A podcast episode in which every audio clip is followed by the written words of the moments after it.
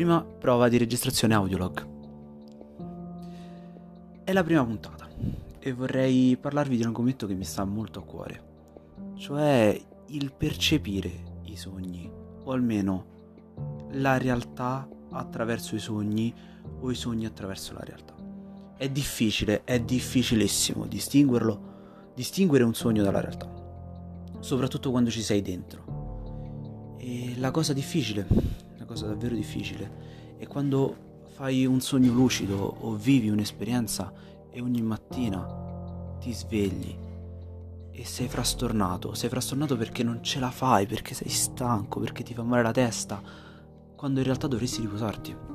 Per te non c'è davvero riposo, soprattutto se la tua testa continua a viaggiare costantemente e poi ripensa perché ovviamente è frammentario quello che hai visto. Certo, in quel momento nel sogno per te era tutto normale, sembrava tutto così reale.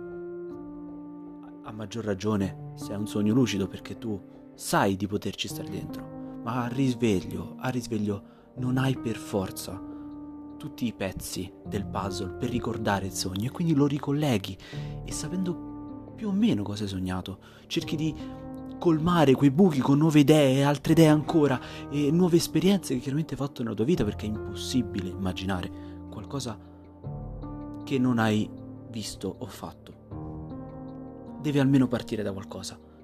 E quindi si accumulano pensieri su pensieri e ricolleghi e ricrei un sogno e questo sogno puoi scrivertelo, te lo metti da qualche parte, te lo metti qualche, su, su un foglio, su un appunto e molto spesso una volta creato non lo dimenticherai più e tu hai già passato buona parte della mattina, una, due ore, non solo a cercare di svegliarti dalla fatica che hai fatto nel dormire, ma passi la mattina, uno, due ore, anche a cercare di riconnettere quello che hai visto e ricreare una realtà, un momento, una storia che sia plausibile e sensata per te.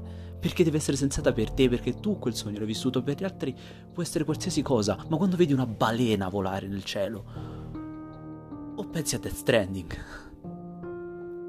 o semplicemente c'è qualcosa che non va, e tu non sei un marinaio a testa in giù su una nave galleggiante. E quindi, e quindi, e quindi tu sei lì, che ti stropicci gli occhi, che vai in bagno, che ti bagni la faccia, che, che prendi una medicina per il mal di testa. E a volte, molte volte, quando ti risvegli, vorresti solo che tutto quanto diventasse il sogno che hai appena vissuto. Perché non... Perché il mondo dei sogni è bello. Per quanto sia faticoso, il mondo dei sogni è bello. Perché è sempre vario perché è uno, un escamotage, uno, una scappatoia dalla, dalla tua vita monotona, da una vita che odi, da una vita che non sopporti, da una vita che ti ha dato non quello che volevi, anche se ti ha dato tutto. E quindi sogni. E quindi sogni.